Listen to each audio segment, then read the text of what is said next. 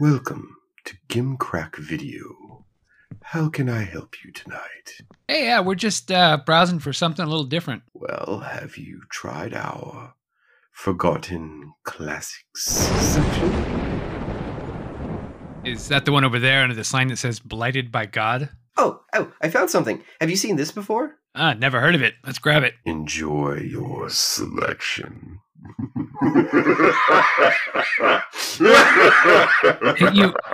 know we're still here, right? Oh.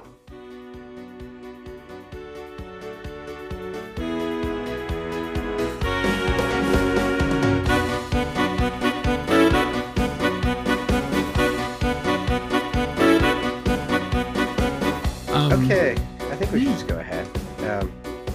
Wait, I'm starting us off, aren't I? This is your show here. What the fuck did you be watching it? All right, Black Roses. Okay. Hello, everyone, and welcome to Found on Shelf, a podcast where we talk about movies, weird movies, obscure movies.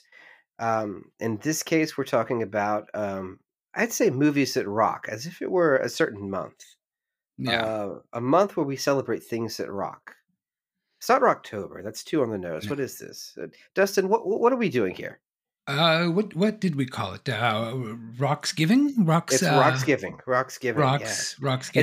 giving rocks. That's what it's doing. And this movie that we're talking about today is called Black Roses. Yeah, rocks. Had you heard about Black Roses before? No. In fact, I was. I think. Correct me if I'm wrong, but I think. I was looking for a music movie to pick out for this month, and yes. I think I found Black Roses, and I was like, this movie. I just read a little bit about what it was. And I was like, this sounds awesome, and then I as I often do, say, hey, Patrick, you ever heard of this movie? And you're like, oh yeah, it's great. I'm like, son of a bitch.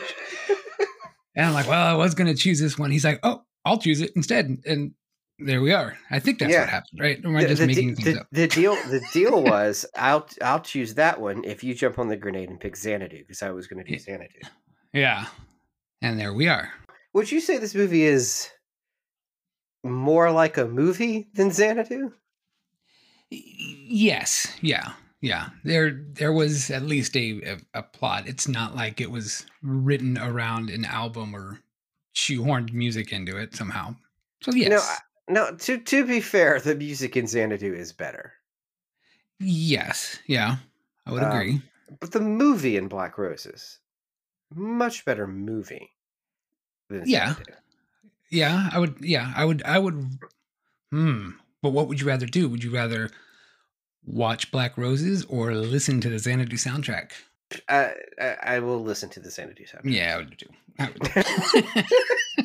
So, but if you were going to pitch someone in this movie and not the Xanadu soundtrack, how would you do it? Oh, it's a simple pitch. What if the Satanic Panic was actually real?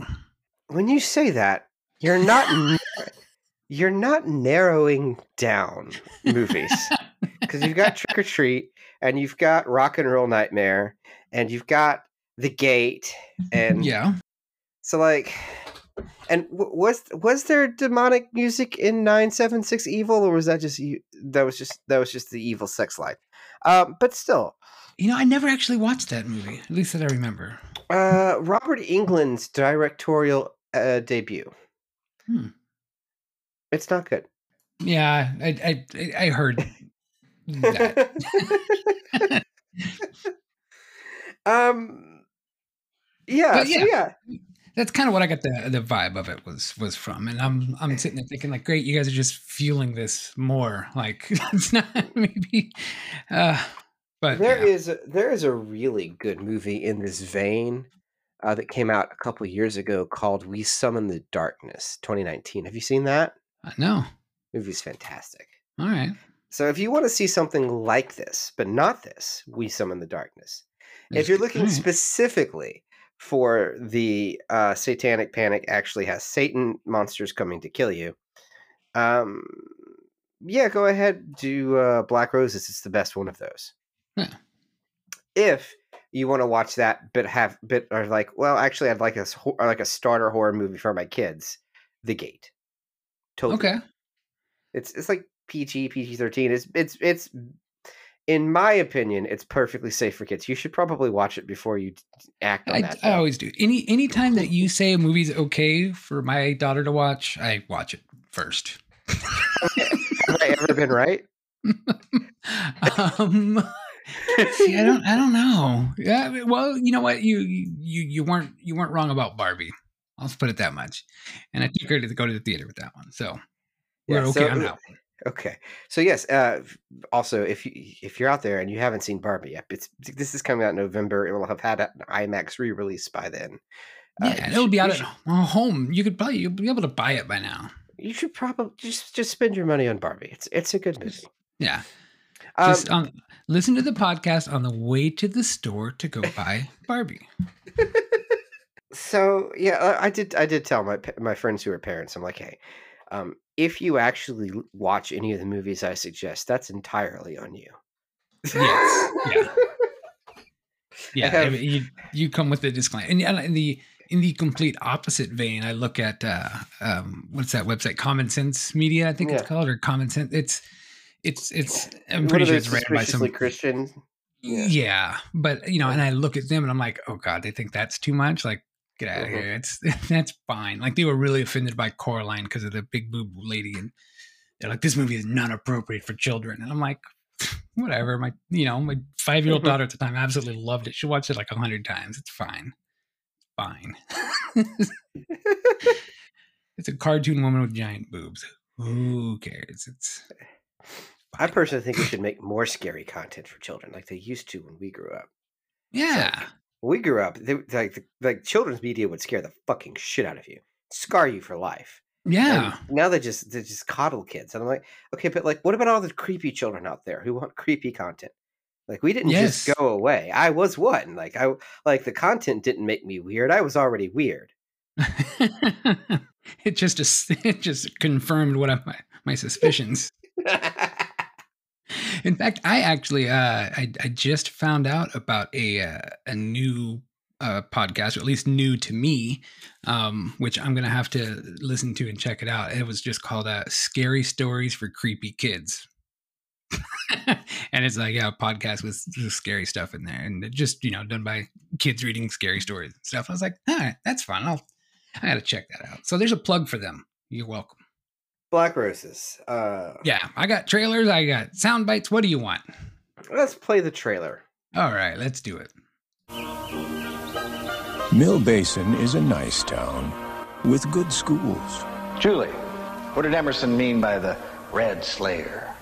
Emerson? But trouble's coming to Mill Basin, and this town will never be the same. Turn up the power! Turn up the lights! If rock and roll is the devil's music, then Black Roses is the house band. I can see. I wanna take you to the top with me.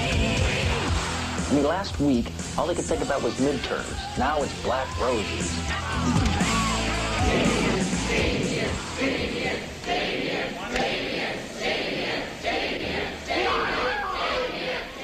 I love you, Dad.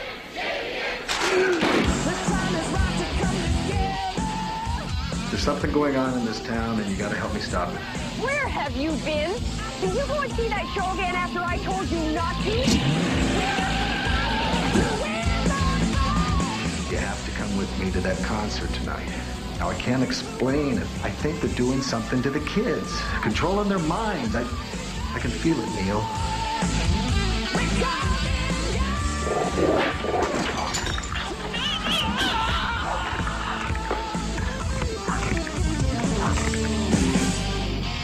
I brought you a present. What the hell is going on here?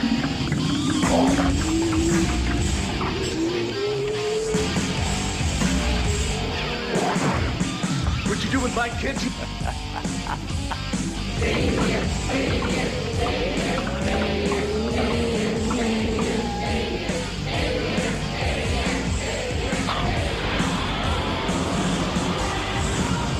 The hottest band this side of hell is coming to town, and they're saving your soul a seat.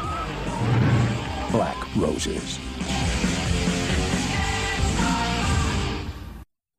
Nice. I love how they used the same scream like 3 times in that trailer. Not quite the Wilhelm scream, but it's whatever scream that is. But it's so this is the touching story of one English teacher's quest to destroy rock and roll music. That's, yeah. What is it about a lot of 80s horror movies where like the teacher is like the hero? They really taught a lot of teachers back then. Yeah, they sure did. This particular teacher, I feel like they were going for like a Tom Atkins vibe with him. And yeah, he doesn't pull it off. Tom Atkins light. Yeah, Tom Atkins light, exactly. But it's more like you're getting like the Solo treatment from Han Solo. Like, yeah, he's going for it, but it's not quite right. Yeah. This movie, man, it's got some cool stuff. The first thing you'll notice if you watch it is that it's you get the Troma Team release snipe, right? But this looks like one of the movies that Troma Team acquired when Shapiro Glickenhaus went out of business, because this was definitely produced and distributed by Shapiro Glickenhaus. You would remember them as Frank Henenlotter's production company. So they made such films as Maniac Cop, Frankenhooker, Basket Case 2 and 3. All great films. All great films. I was just looking to see if there's anything notable about the Shapiro Glickenhaus thing. I was like, is there anything notable about Shapiro Glickenhaus? So I just went to their page real quick, and it's like controversies. I'm like, not really. It's nothing really big. It's more like, it's more like Frankenhooker would have gotten X rating, and this would cause distribution issues. I'm like, yeah. Here's the thing about Frankenhooker, it's amazing, and it's a shame that you can't distribute it the way that it should be, because it, like, the content, the people freak the fuck out, right? I just picked up the Vinegar Syndrome release of Showgirls. Of course you did. You know what? It's actually a really good movie on rewatch. I was like, what Paul Verhoeven has done is made what is supposed to be a sex movie and taken all of the joy of sex out of it on purpose, and it's now a movie about like sexual exploitation. But yeah, I'm like he was insane because no one got it and everyone hated it. And but it's like, really good. The chick from Saved by the Bell. Yeah. Like, yeah, I wonder if she wasn't in it, if it would have gotten better press, because she was the whole focus of it. No, like, because like Basic Instinct crucified Sharon Stone. Yeah, yeah. And the women in Verhoeven movies tend to get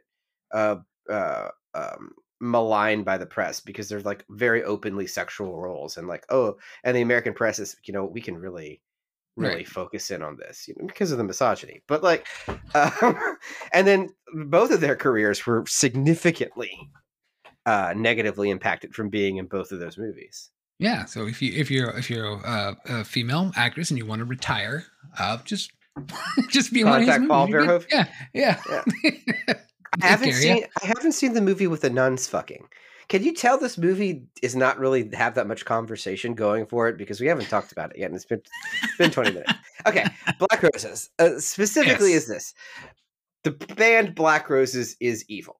I am uncertain if they are devil worshippers or the devil, but they are demons, more or less. They have demonic forms and demonic powers, and they are here to spread, the work of the Dark Lord through music. Right. Yep. And they have only been a studio band before this, only releasing studios, but apparently they're super popular enough to make it a big deal when they finally release their concert. What they're going to do as their first live performance ever. Let's pick a small town in Canada. I mean, America, clearly not Canada, totally America. Yeah. I'm sure it has nothing to do with tax breaks. And they're going to play their school gymnasium for 3 nights in a row.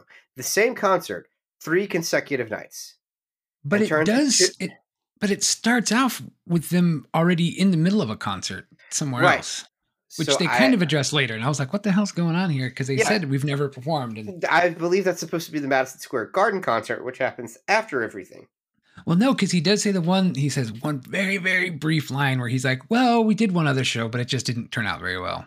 Yeah. And I don't know. And I was like, oh, okay. That's confusing. So. It's a great opening, but. And anyway, all the kids in town become demons and they go crazy. And then the English professor has to set fire to the demons. And that's the end of the movie, right? That's wow, the whole movie. You jumped through a lot there. Is that not the whole movie? I mean, basically, yeah. Okay, so we can get into the fun stuff, but that's like the movie. Yeah, that's the plot of the movie. That's kind of what happens. So it's by John Fasano. Now, John Fasano, his previous movies were... Rock and Roll Nightmare. Okay.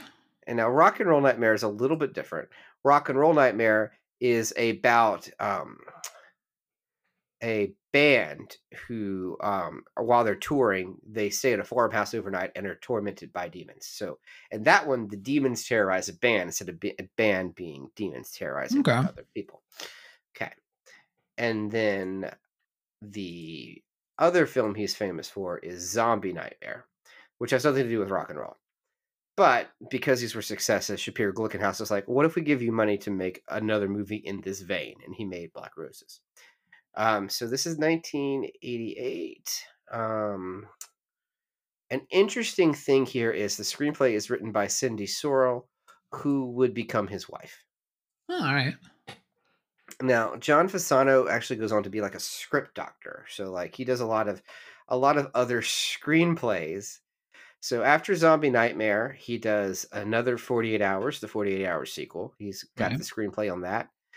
Universal Soldier: The Return, Mean Streak, The Hunchback of Notre Dame for TNT, Darkness Falls, the horror movie in the 90s about the Tooth Fairy, the Dead Silence kind of does a riff on Firestorm, Last Stand at Yellowstone. I'm not sure what that is.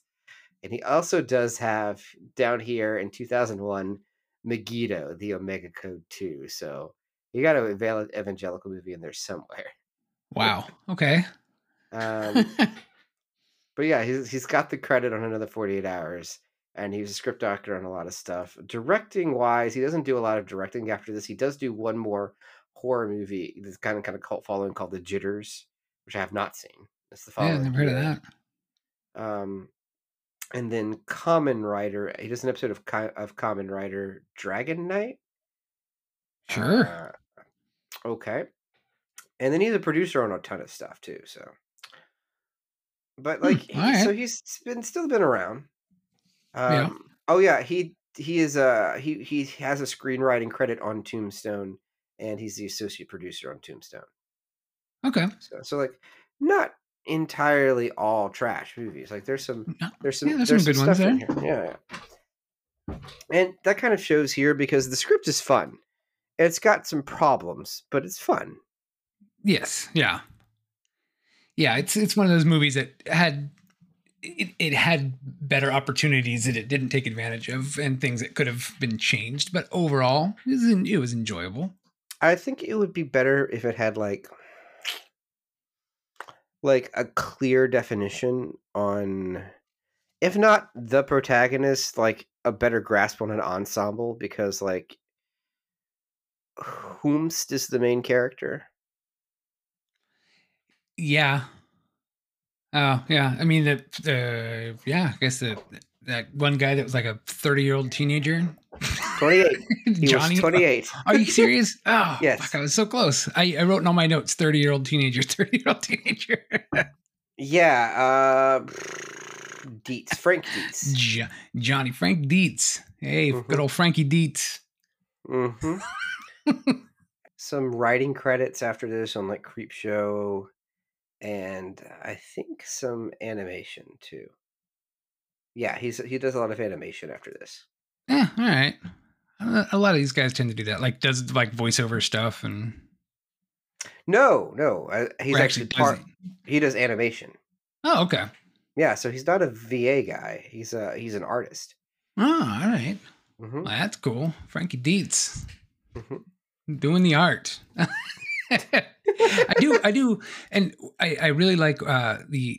So the opening scene of it is like the band that's playing in this thing, and then but the makeup on it and the prosthetics and everything were pretty cool. They were pretty well done. It's Yeah, the production team says it probably they had took them 20-hour days to get these opening shots. Oh God, because of that. Yeah, makeup. Yeah. I would have probably mixed the makeup around a little bit there because the lead singer with the big, huge thing on his face, it makes it really hard for him to look like he's actually singing instead of just opening his mouth and music comes out. It's got kind of a gouar look to it. Yeah. Yeah. I mean, not entirely, right? Because these are clearly like demons as opposed to like gores, like not undemonic, but more orcish. Yeah, I don't know. So, the main singer of the band is called Damien.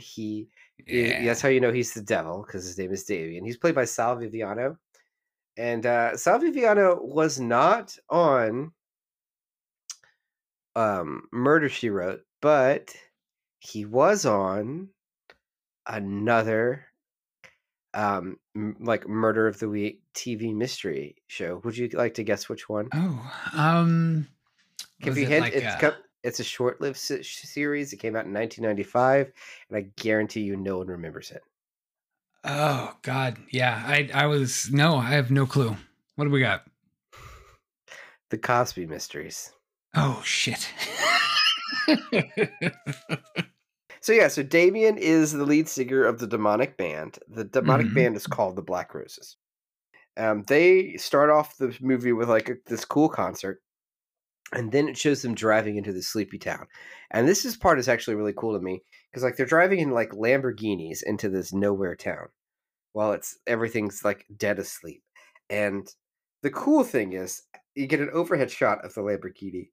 As it drives, it reveals the title on the road underneath the car as it passes by, Black Roses, right? And then the next Lamborghini drives immediately behind it, but now the title is an overlay, and it drives underneath the title. The title does this weird light laser thing to fade out, and I just really thought that was cool. Yeah, it was a well done little title screen there. Titles are hard. Yeah, it's. I mean, when it's done right, it really catches your attention. Absolutely. You know, when they did the opening credits for Hard Ticket to Hawaii. You know, with all the crates and the boxes moving around the warehouse, that kind of stuff sticks with me. It makes me really remember the movies and the stuff. Easily the best executed part of that entire film. Well, yeah, that's true. Not the most memorable, but the best. Yeah, hands down. And then, so the sleepy town, there's a couple of characters. Frank Deets is playing the 28-year-old teenager whose mother left him. And his father's just totally checked out.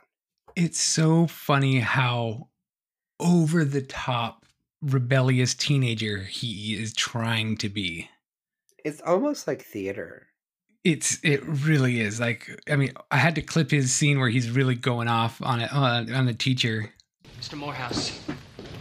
My mother left my father because he was afraid to take a chance on anything. I'm not going to let that happen to me.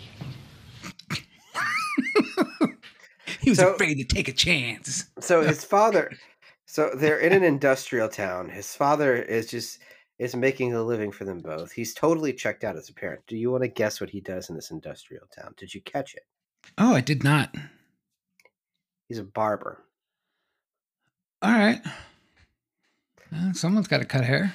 That's not the problem. The problem is he acts like he's going to go die in the salt mines. Yeah. There was a bit of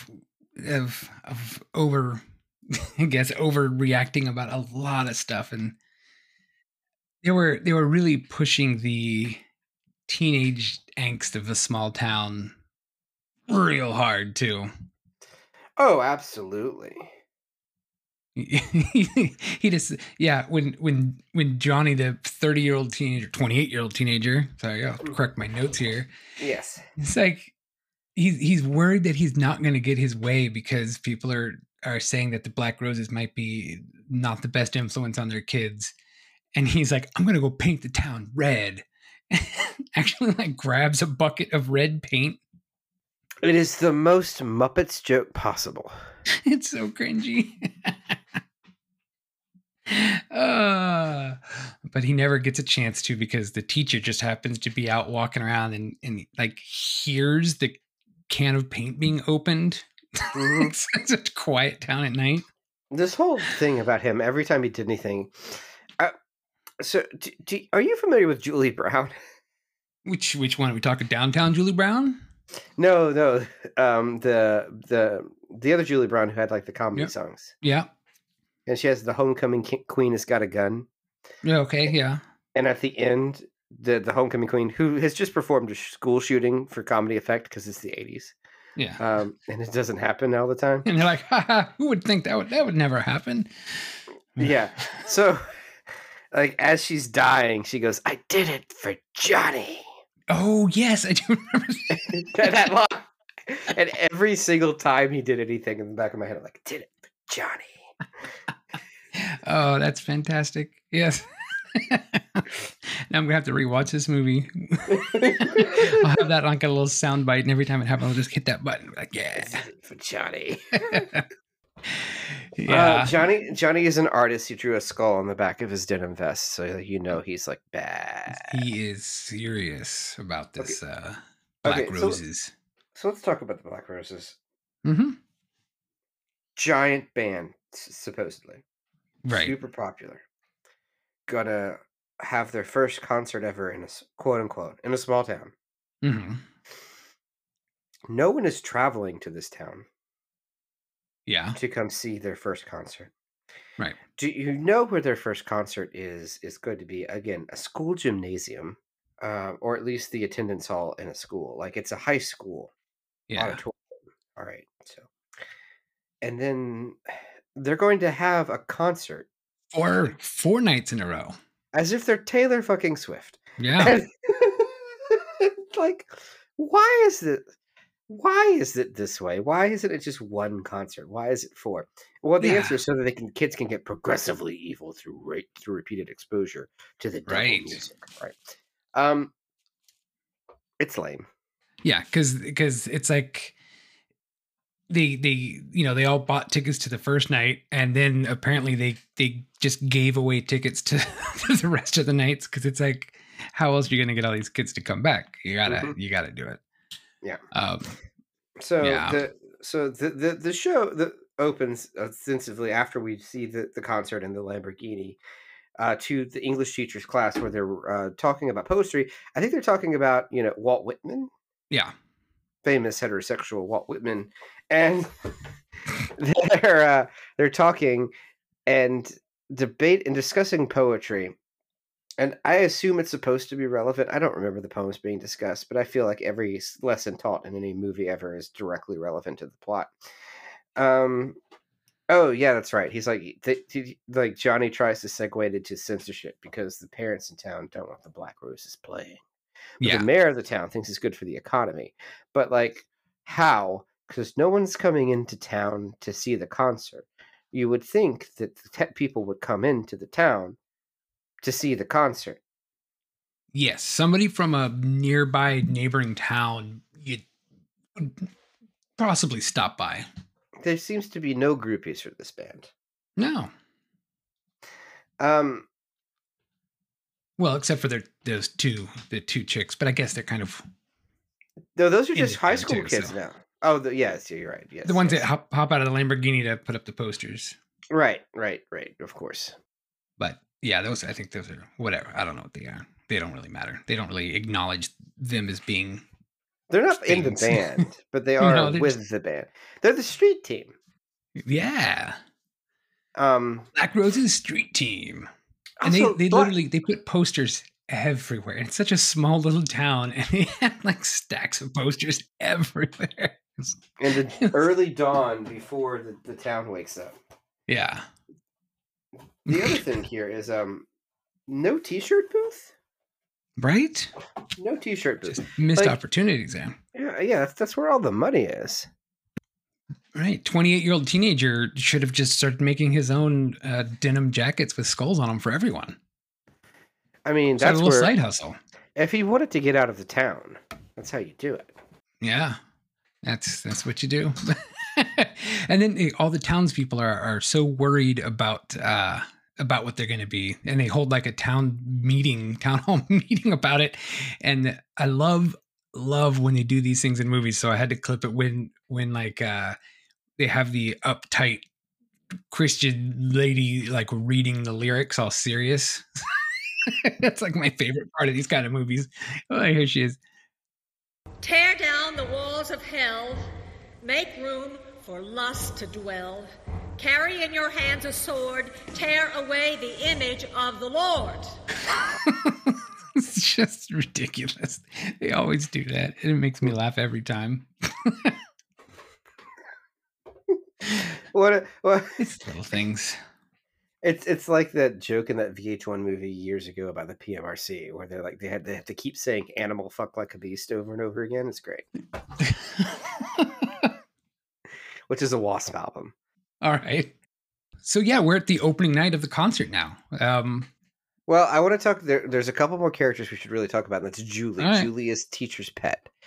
So the movie, within very short time, introduces you to Johnny. Yeah. Introduces you to Tony, who is they go from people's house to house, and Tony is like his mom's nagging him. Yeah. And then Tony's the greaser kid, right? Yeah, the evil greaser. Yeah, of course his name's Tony. Yeah, yeah. Italian character rules. Named Tony. Okay. Mm-hmm.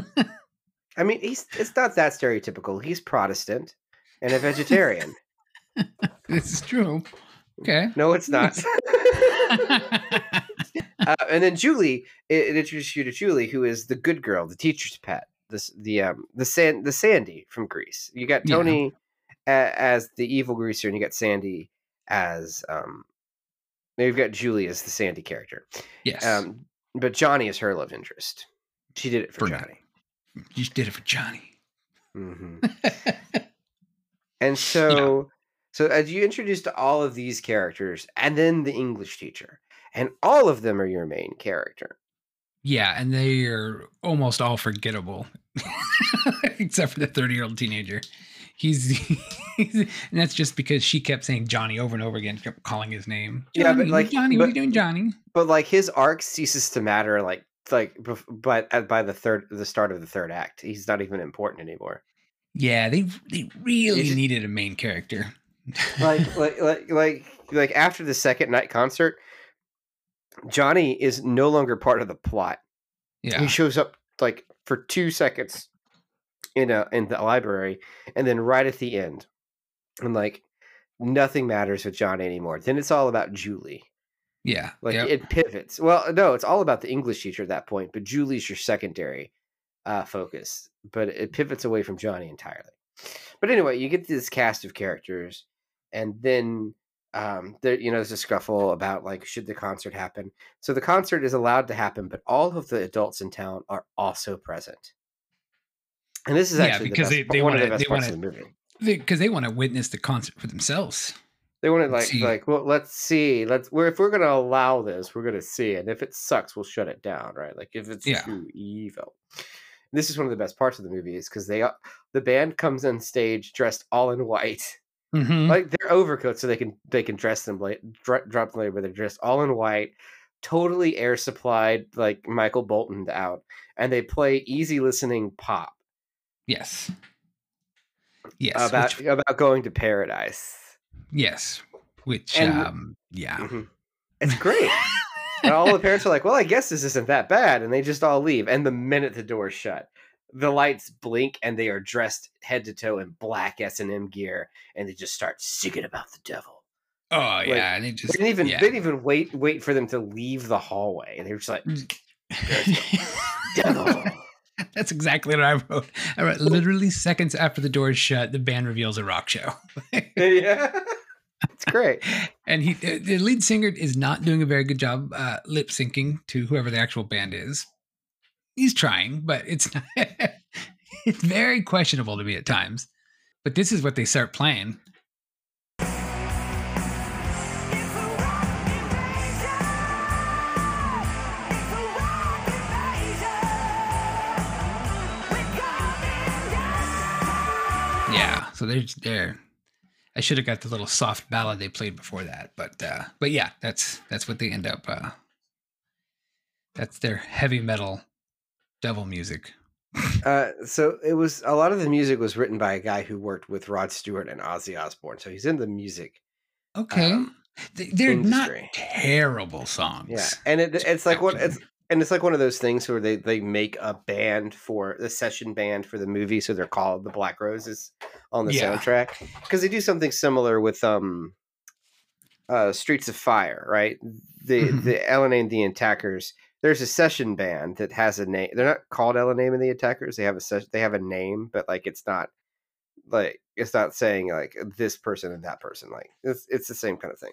Yeah. Or like how Eddie and the Cruisers. I'm pretty sure Eddie and the Cruisers are listed as credited like musicians or something on the Eddie and the Cruisers albums.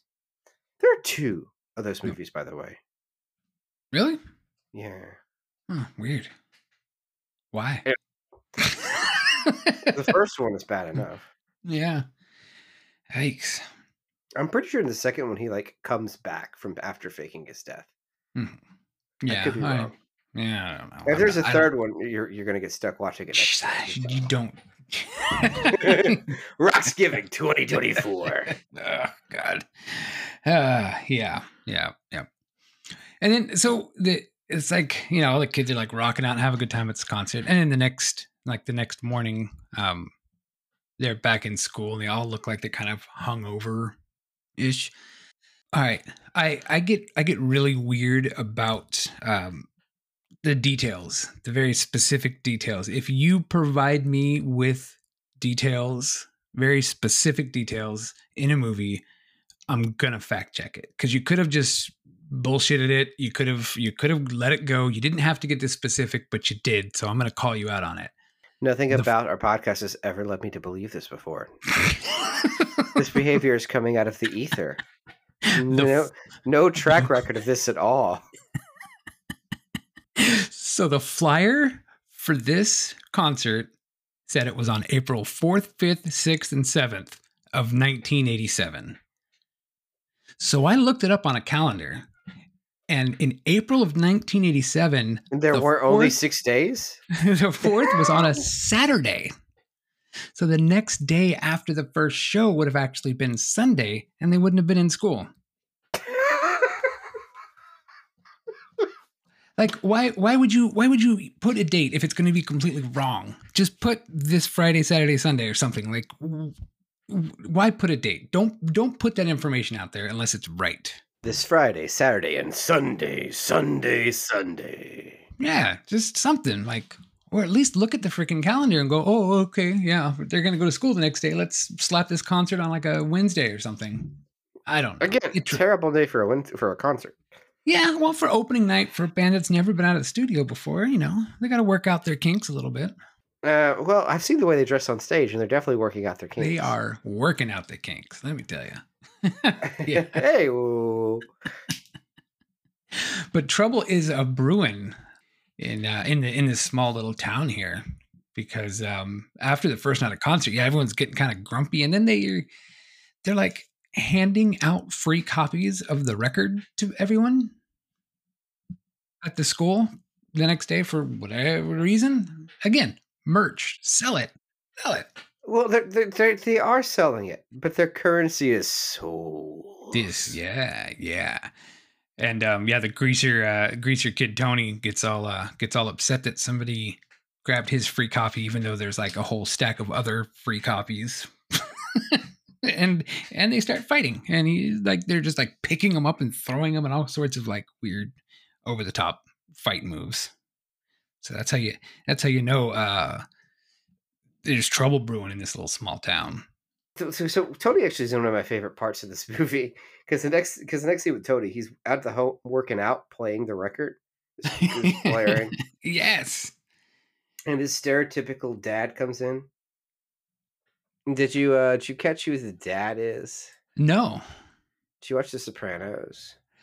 No, I figured it was somebody on The Sopranos. He looked familiar to me, but I've actually never seen a single episode of The Sopranos. Neither have I. It's Vincent Pastore. Okay. He plays Salvatore. He's the his name on the show is Big Pussy. So, oh, okay, yeah. I'm guessing if you look up his IMDb, he's going to have a lot of Italian roles in mobster movies. You know, Carlito's Way, Sopranos, Shark Tale. Yep. Yeah, no, he's got a specific vibe going on, and he has it here because Tony has gotten new earrings, and the first thing he tells him is that the only people that have earrings, he calls them a slur. Yes, well, he says there's only two people that have earrings: pirates and a slur. The slur, right. Yeah. And so he goes, and there's no ship on the front yard, so. It was kind of a funny slur. Well, not a funny slur, but it was kind of funny how he said it. I'm just going to snip kind of a funny slur and just post it. Just like retweet it on our page. Just that one audio clip over and over and over again. It's kind of a funny slur. Yeah. So anyway, he has to die. So the cool thing is Tony leaves the room and the music, the evil comes through the speaker, and a giant and like a monster gremlin thing launches out of the speaker and attacks Tony's dad and drags him into the speaker and eats him. It's fantastic. What the fuck? As he's being pulled in, he just goes, what the fuck? Honestly, a highlight of the film. Yes. I was a little upset that there wasn't more of that kind of stuff, more of demons coming out of weird things, because I love practical effects and I love daytime monster horror. And this was both of them. I thought you said, and I love demons. You know, I've been a long time black metal hall listener. I've burned several churches and, look, after last month and dealing with all that crap with the demons and zombies and I'm good. We're going to take a break from all that for a while. So I'm delighted to announce that Dustin has found the Lord, and we will be doing more Kirk Cameron movies in the near future. Yeah, we're going to do nothing but Carmen movies next season. Well, we're going to run out of material pretty quickly. He's only got one other one. Every episode is going to be a new song, and we'll just break down the song for about 2.5 hours talking about one song. Is this exposure therapy? What the fuck?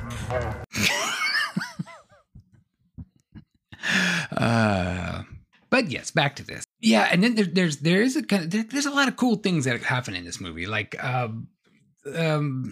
juxtapositions that are happening. Like the teacher is playing some classical music, getting ready for his date with the mayor's daughter, I guess.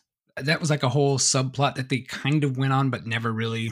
I don't think it was like a date anymore. What more or less happened is they've broken up at some point because their relationship ended badly, because he wanted to be a teacher and teach kids. And she was like, you can't put these children, this is pointless. There's, I don't know if he was like putting his job before her, or she just feels like being a teacher is pointless, but it's clear that she doesn't value what he does. And it's either me or this kind of way. I want to talk about the fact that there are two movies going on here. Yeah. One is a campy horror movie about rock and roll bands that are actually evil. And the other one is the real world implications of what that would do to a person and a dramatic analysis of it, because they kind of just like through the eyes of the English professor, he just kind of looks at the town disintegrating around him and is reacting in a very real and believable way. And like the movie lets you linger there a couple times. Cause like, okay, in a couple scenes from now, this woman whom he cares about deeply, but it's just not working out between them. She is going to be murdered as a result of the demons, right? And when that happens, her father, the mayor, calls him and just goes, she's dead. And they sit by, he goes, my little girl is dead. And they sit there in silence and let you soak in these two men reaction to this woman that they both love being dead and not being there anymore. Yeah. And you're like, okay, but I want to see the gremlin eat people. So what up with that? Like, it can't make up its mind what it's doing. And the thing that it should be doing in this movie is more of the funny, weird, practical effects stuff and less of the drama. It's not that it drops the ball. It's just that that movie isn't nearly as cool to watch. You're like, it's not nearly as enjoyable, and it doesn't seem like it's saying a lot. But this movie is dumb and fun, and I want to be over here. Yeah. But instead we have like Tom Atkins doing Halloween 3 in this town where he's trying to solve the mystery of how is the evil band making the kids evil. But this is the second night, and the second night has this great scene where you're back and you're watching the concert, and they're jamming, and the band's like, yeah, and he points at fans, and the fans explode into fried zombies. Yeah. Like a puff of smoke happens, and a person that was standing there is now like this fried skeleton and and still rocking out. And he does two or three times, and it's great. That's the movie I'm here to see. Right. But I don't know what really, like, they transformed, but then they went back to being humans. That was kind of a weird, but yeah, I don't know. I don't know that they did. Maybe they didn't, but because it only did it to a couple of unnamed characters. I didn't see them come back. Yeah, I guess that's true, but you never see them as monsters. Yeah, okay. I just assumed they were dead. Yeah, I thought he was making because he told him that they're all his soldiers and soldiers of the night. Yeah, but that's another thing, because it's a very Christian conception of soldiers in my dark army, because they're always soldiers in the Lord's army. Mm-hmm, so this weird dichotomy. But most Satanists I know are not that militant. No, they're really not. So it's kind of a weird vibe to go with for your satanic debauchery, to be rock and roll, now join my army and assemble, we will go forth into the night in organized action. What? Oh yeah, where was I want that. What do we sign up for? No, fuck this. Here's his little spiel.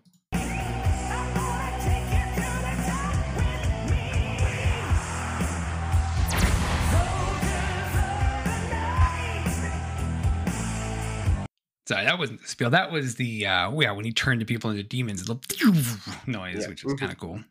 Yes, laser demon powers.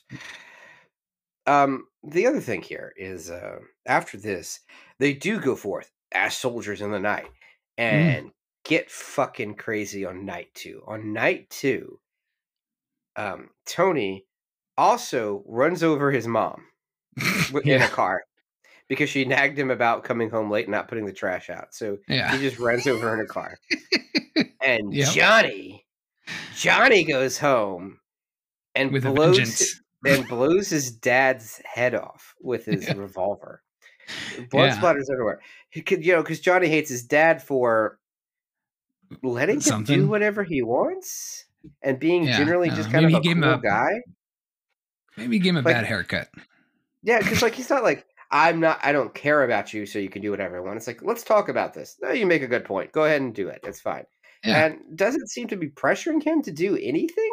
So I'm not sure where Johnny's animosity towards his father comes from. He's just an angry 30-year-old teenager. We've all been angry 30-year-old teenagers. It is true. Yeah. Yep. Oh yeah, and then all the teens have gone. I've gone wild now. They're breaking car windows. They're stealing money out of the parking meters. They're walking around in black clothing. It's evil things happening tonight. Oh yeah, and Julie's friend seduces and sleeps with her 40-year-old stepdad. Yeah, by playing strip gin. Now, I don't know the rules to gin rummy, but I feel like adding a strip mechanic may be more clunky than doing just poker. Yeah, strip poker would have been the far easier way to go. I gin's fun. I haven't played it in a while, but I mean, it's a fun little game. Doesn't need to be mixed with nudity, but Well, not just nudity, because eventually she has sex with him and he dies of a heart attack, and then She leaves him there for Julie's mom to find. Yeah, they don't. I mean, they kind of don't really show the heart attack. They just say it like later. It happened. Like, oh, yeah, they do. He's like, oh. And then it cuts away. Yeah, I guess that was kind of assumed. I don't know. But yeah, you're right. That was it. And there's all sorts of weird stuff going on. Like some kid's playing with toys and like gets all angry and throws his superheroes into the fire. That was just a weird scene. That was the same house. Yeah. Was, oh yeah, it was. That was immediately before they come home. Yeah, because then he goes and takes the kid and puts him to sleep so he could. Yeah. All right, that makes sense. Mm-hmm. Yeah. I guess. There's just anyway, it's just Chris Hansen and weird stuff. Yeah, pretty much. And then the next day, like there's a couple of like he's like he calls the mayor and he's talking to him, and then the mayor's like he says something like oh, you sound like Mrs. Miller calling up and being hysterical. And he's like, well, if I was Mrs. Miller, I'd have a reason to be hysterical because Mr. Miller is dead. Just so matter-of-factly. And then he talks about how that's... I love the line about the... Hold on. Bad tipper? No. Bad kids, bad music. Bad news, Neil. Bad kids, bad music, bad news. We didn't start the fire. It's just all bad news. Yeah, so that was the bad news. Everyone's dying. It's just bad news. And yeah, and then the one chick talks to a therapist. Julie, was it Julie that talks to the therapist and then shoves him out the window? And that was her friend. I kept getting those two mixed up because they never really established them well enough, in my opinion. Yeah, I think it's her friend because Julie. She shows up at the English teacher's house and throws herself at him. Yeah. And he's like, no. And then so she's like, it must be because he loves this other woman. Let me go murder her. Yeah, I need to murder her. So she cuts her head off and sets the car on fire. Mm-hmm. And then we have that dramatic moment we were talking about earlier where you just have to live with it. And then she shows up and she literally throws herself at him. And he's like, no, I can't do this. Although with some hesitation. No, I can't. No, I can't. Yeah, it was exactly the same vibe as in Willy Wonka when they're like, you have to do something. He's like, help, stop, help. Yeah. That. Yeah. He's like, I can't do this. And she's just like literally like unbuttoning his pants. He's like, no, we can't. But eventually he pushes her away. Yeah, he like pimp slaps her almost. He like gives her the back of the hand. Oh, yeah, and just you're right. No, her. That's right. That's right. She's unbuttoning his pants, and he like literally hits her. Yeah. Like, just slaps her away with his back with the back of his hand. Yeah, and then she turns into a demon. Yeah, she starts getting like it's like kind of a slow transformation too, which is kind of cool. Like she starts growing these monster teeth, and the weird hands come out, and like. And he just starts beating her with a tennis racket. Now, this is a more real. So my wife, she's like, this is a more realistic version of what would actually happen if something supernatural happened to a person. That's just grabbing anything within reach and just like hitting at them, but badly. They like beats her with a tennis racket and it doesn't do anything. So then he like grabs the tennis ball and shoves it in her mouth. It's like, why? And then he runs in the other room to find other stuff to just throw at her. I'm like, yeah, no, that makes sense. None of this played for laughs though. Like I think it was supposed to be, but like it doesn't feel like a joke. Yeah, there was, you know, attempts were made. Like there was no pace. The pacing wasn't right for it to land as a joke. But this demon's weird. It's like a weird, like ostrich neck, but like a bald head, and also her teeth are out, and then giant like claw hands and fangs. It kind of reminded me of that. Oh God, what was that movie we watched? Symbol, where the Mexican wrestler guy had the neck that just went out. Yeah. It kind of was like that. Escargot Man. Yes, Escargot Man. So he runs out the house, and now he's on a mission to stop them. So what he does is he goes to the Texaco station and gets a tank full of gas and like 8 flares. Yeah. And goes to the concert. Mm-hmm. Now, I don't know if you got audio for this, because this is the last night of the last concert. Mm-hmm. And he walks in, and they're not even playing any music anymore. It is like an altar call. Yeah. I mean, it's evil, but it's like an altar call. He's sitting there like, my dark children, my soldiers, my children, we'll do this and we'll do that. Da, da, da, da. It's just... Yeah, where he's talking, same... he calls him his... Oh, wait, I did clip something. Hold on, what is this? You are the black roses, the flowers of evil. Yeah. The flowers of evil. And he just says that over and over again. It's like 4 or 5 lines of dialogue just keep saying over and over again. Right. Not even music, and they're just all kind of like very much like at the front, as if it is like describing this as like worship music. Sounds on the nose, but it is exactly that vibe if you've ever been in that situation. Where it's just everyone's just at the front, just like in the moment, reaching out, and he's reaching back at them, and they're just talking, and there's no music being played. So it's a weird vibe to end a rock movie on. I feel like they should still be like, Rah! You know, rocking right? Out. Yeah, pumping them up a little bit. Yeah, none of that. And anyway, he just kind of just like casually walks to the side of the stage and just starts dousing the stage in gasoline in front of everyone. No one stops him until and he just goes for like a minute, 2 minutes before the lead singer Damien looks at him and goes, "Oh, get that guy." Yeah, maybe like go behind the stage or kind of sneak around, or no, he just goes right to the side of the stage. It's just, it really is. He chose the most obvious spot to stand for that. They grab him, they bring him to face Damien, and Damien does this great wig reveal and then turns into a demon. Yeah. But it's a slow transformation, and eventually he becomes Godzilla's son. Yeah, it's a weird it's almost one. It's a really close riff to like what the son of Godzilla looks like. Yeah, and I was like, it was a completely different monster than the monster that he was at the beginning of the movie, which was cool, and that is what I was hoping he would turn into. Yeah, that's what he should have turned into. He's like oh god, what was that was that in Bill and Ted's the one where they die? And there's that weird kind of demon monster thingy that follows him around. I'm barely remembering this movie, but I remember the alien had... Yeah, the Bogus Journey had this weird kind of demon monster creature that kind of reminded me of this one, where it's kind of lanky and just... It's an alien. Really... The alien was in heaven. Yeah, maybe that was the one I was thinking about. Now, in hell, they were chased around by like an Energizer Bunny looking thing. But okay. The thing that they brought that you're thinking of, or like, they're like the smartest beings in the entire universe. Yeah. And they were just like aliens. Yeah. Yeah. That's okay. That's what I was thinking. I don't like that one as much, but it's no, cool. It wasn't good. The last Bill and Ted's was great though. It was surprisingly great. It was far better than I thought it would have been. I thought that was better than it deserved to be.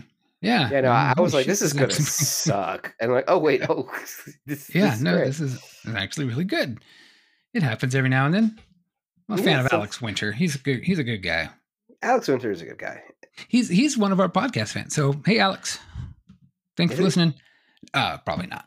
But I could, the listeners don't know this, Patrick. We could just make shit up. See, I got this microphone in front of me. I just speak things into it, and people just believe it. So would people just do that? Just go on the internet and lie? No, nobody would ever do that ever. See, that was like, another lie. That was another lie. It's see how that works? You just say things into a microphone, and people just believe it. It's fantastic. The only things I have said on this microphone are the complete truth, including when we actually died or actually reanimated. Yeah, that really happened. Yeah, that sucked. But back to what the fuck is the teacher's name? That's an excellent question. I've been looking at IMDb and trying to figure out which. If I've been looking at IMDb and trying to figure out which one of these names is the teacher's, and I have not been successful.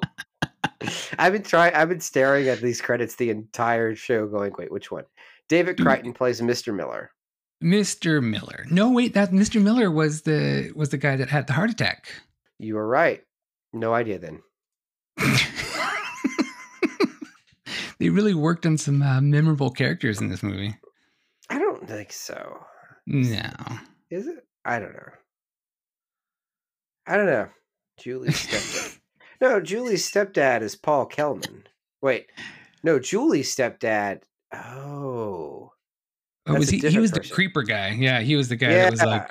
That was clearly trying to have sex with her, and then she murdered him too. He deserved it. He had that. He totally deserved it. Yeah.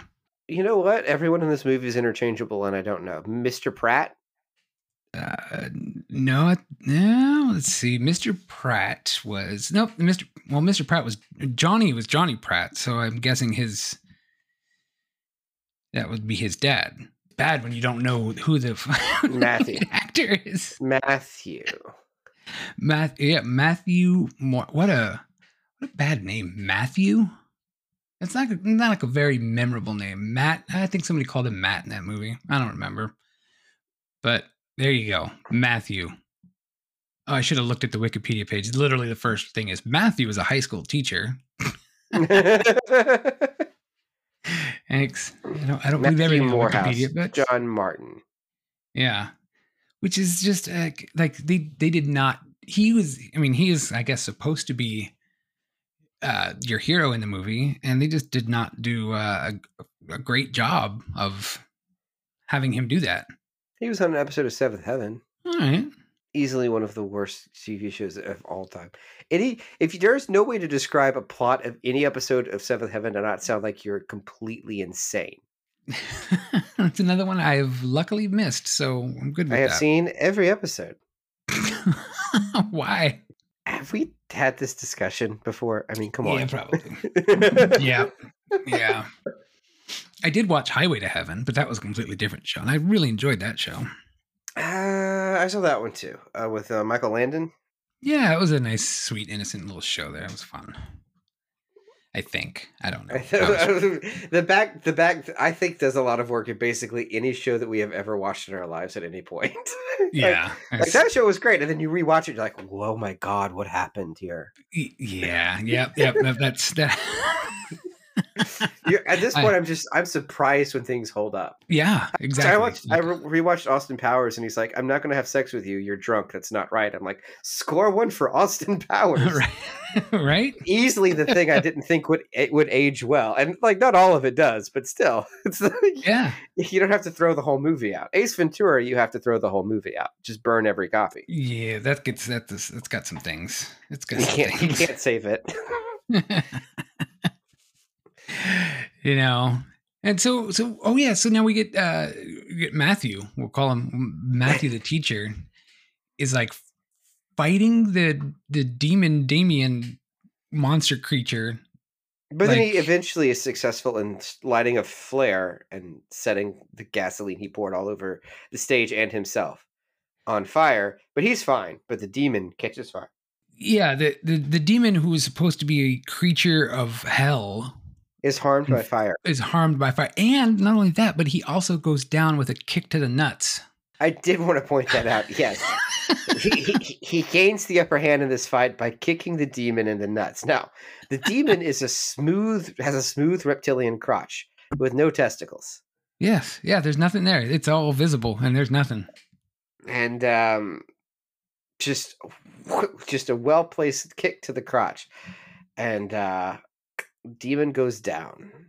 Yeah, or does he?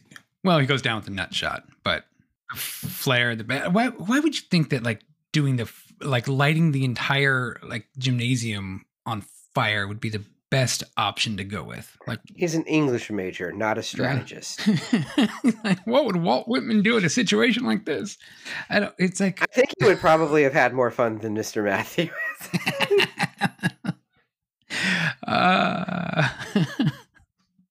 But yeah, and then like as soon as the demon catches on fire, all the kids suddenly like have the spell broken. Okay, Walt Whitman is in this situation. There's demons from hell trying to encourage people to party. His first thought is, "Let me get Oscar on the phone." What? I really need to brush up on my history here. Oscar Wilde. Okay, all right. Am I gonna have to fact check you? I'll fact check you. That's what I do. I fact check. I mean, Bram Stoker was obsessed with Walt Whitman. I don't know. All right. I'll fact check you. So yeah, and that's kind of, it's more or less like the end of the movie. The kids freak out, run. like, I guess since the demon caught on fire, his spell was broken over the kids or something. It ended very abruptly. And then also the kids have no memory of what's happened because Johnny's like, "Where's my dad? Right? Where's my dad?" I'm like, "You shot him. His brains out." You yeah. He asked for a haircut, and you said a little off the top, and you're like, "All right." Ooh, yeah. It was weird. Like I think they didn't know how to end this movie. They just absolutely they didn't. They were like, oh, okay, what do we do now? Because then it just kind of ended, and it was like kind of town's back to normal, and the dude's watching TV, and there's a news broadcast saying about how the Black Roses has a sold out show in the Madison Square Garden. Dun dun, and then it just ends. Yep. Like they were like, where do we go from here? Let's be real honest. It's like there's a news broadcast saying that they have a sold out show in Madison Square Garden, and it's got a picture of Damien. Everything fades out but the picture of Damien, and then you hear like a sinister laugh, and then music plays. But if you just saw the picture of Damien, wouldn't it be cool if it became like a demon and then it fades out? Yeah, or if like the picture of him would slightly turn or something like. Like something to show you. Something, I don't know. There's a lot of different things that could have been done instead of what they did. Yeah. So this movie's fun. It's got some cool stuff, and it's head and shoulders above like Rock and Roll Nightmare. Rock and Roll Nightmare is terrible. This movie's great by comparison. It's just fun. I like it. I think it's probably one of the better of the satanic panic horror movies out there, though not the most popular. Like I think people like Trick or Treat more. Yeah, I think this one it definitely was off of my radar, but I think there was with a lot of tweaking, I think it possibly could have been a better film necessarily. Like I think they rushed it at the end. What would you tweak? What would you change? Are you asking me the question, Patrick? Are you asking me that now? I mean, is there ever been a better time? In a way, I brought you here to offer you a job. You think you can do it better, so here's your chance. All right. So, all right. So the first one might be a little controversial, but I'm going to say it.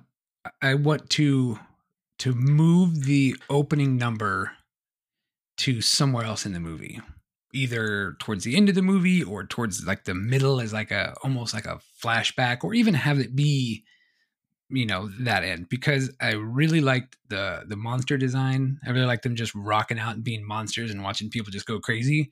And I was kind of hoping for more of that, and it never really came back to that. So I think when you start off real strong like that, but if you're not coming back to it, it really hurts in the long run. I would say, yeah, if this is the only thing that we can do, but if we could, like in an ideal world, that's the cold open. And then we also do get that at the end. Yeah, do both. Both is good. Mm-hmm. I like both. Second one, I would kind of really do a lot better character development.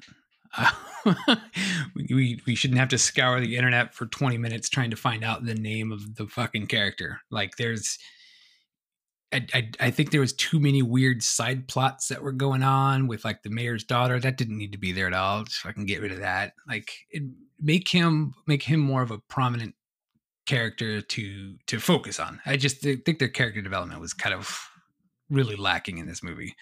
It's just all over the place. And like you said, Johnny was like really important at the very beginning, and then he just didn't matter at all. And he just kind of tossed him away. I think that could have been done better. And the third thing, I want to see more weird little demon monster creatures, like the thing that comes out of the speaker. Like I want to see more inanimate objects coming to life with a demon and just killing people. I think that would be really awesome. That was easily the best part of the movie. Like I said, we had this discussion, like doing this as a survive the night, one concert movie where just shit breaks down all over town at the same time. And in, like maybe change your protagonist from everyone to some of the kids, and like at the concert some of the kids turn evil to demons and some of the kids are like, holy fuck, we got to get out of here, and those are the kids that are your protagonists. You split the movie between them and what's going on in the rest of the town. All of the townspeople fighting for their lives and these kids fighting to get out, and just hell breaking loose. And by the way, at the end, they're not successful. Like, they might live, but like you get like a pan of like fire and smoke as like the tour bus leaves to its next destination to do it all over again. Yeah, it's like something wicked this way comes, but it's like something wicked this way comes. Yeah. I think there was a better movie to be found in there, but it was not a bad movie. It was fun. It was enjoyable. Like, the music was decent for what it was. I would have maybe make it a little bit more like metal instead of kind of just, you know. Some of it was a little bit poppy 80s rock, but I don't know. It wasn't bad. It was definitely better than I thought it would have been, which is always good. It was fun. Yeah. If you have time, watch this movie. It's fun. If you want to see something like this, like in this vein, but done in a completely different way, that's also really cool. We Summon the Darkness. Johnny Knoxville is a preacher. You should watch it. I will definitely check it out. Is that it? Do you have something else you want to say about this movie? No, there's not a heck of a lot to say about it. It had some cool moments, could use some work, but overall, yeah, it was a fun little movie. I think it deserved more attention than it got. Yeah, I think more people should know it. I think it's got a cool poster. Like, the poster's rad. Have you seen it? Yeah, the poster's pretty awesome. Yeah, it's definitely it's definitely got really cool elements to the movie. And watch it. Go watch it again. Go watch it. If you haven't watched it, go watch it. And go watch Rock and Roll Nightmare, but like the riff tracks version. Is this movie like streaming anywhere? It's free on Tubi and Peacock, and all right, I love Tubi. If it's free on Tubi, go watch it. I saw it on Shudder myself. If you like what we do and want to hear more of it, we are Found on Shelf Podcast. You can find us everywhere at Found on Shelf Pod. We are on Blue Sky. We are on the old Twitter that is evil now. We are on Instagram. Now, technically, I don't think it's dead naming Twitter if the website is actually still twitter.com. Right? I think that is. Or is it still dead naming? I don't know. I will say I think it's okay to do it to Twitter. Okay. All right. But only Twitter. I want to be fair. Yeah, we're on Instagram. We're on I'm on every social site. And then there's a website, foundonshelfpod.com, which I'm currently working on redoing. So that'll be fun. Yep. I'm working on a bat signal, but I can't. Yeah, for like I was like, well, what do we do? So should it be a VHS or should it just be like stylized dog shit? Yeah. Stylized dog shit. On the VHS? Yes. Do both. Okay. Yes. And you can even, I found out today, you can even talk to your Google equipment and say, hey, play the Found on Shelf podcast, and it will do it, which is pretty damn awesome. That's right. As of today, Screaming into the Void will direct you to the Found on Shelf podcast. Yeah. And we're really on Pandora. And I'm working on getting us onto SiriusXM. We're going places. Yeah. what even? Live there easy. Live in free. Season ticket on a one-way. It's the same breath. Am I wrong? No. It's pretty much the same.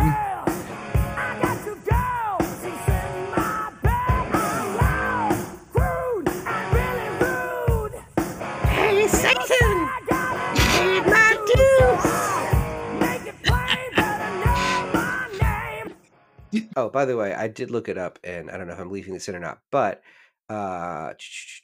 after Oscar Wilde met Walt Whitman in the United States in 1882, he later told George Cecil Ives, "I have the kiss of Walt Whitman still on my lips." So score one for me.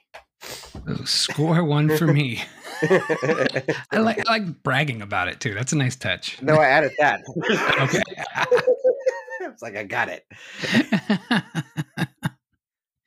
No, yeah, all right. Well, there you go. Yeah, a little bit of queer history for everyone. Them's the facts, yes. And yeah, this is where you go to get your monster movies and your queer history facts.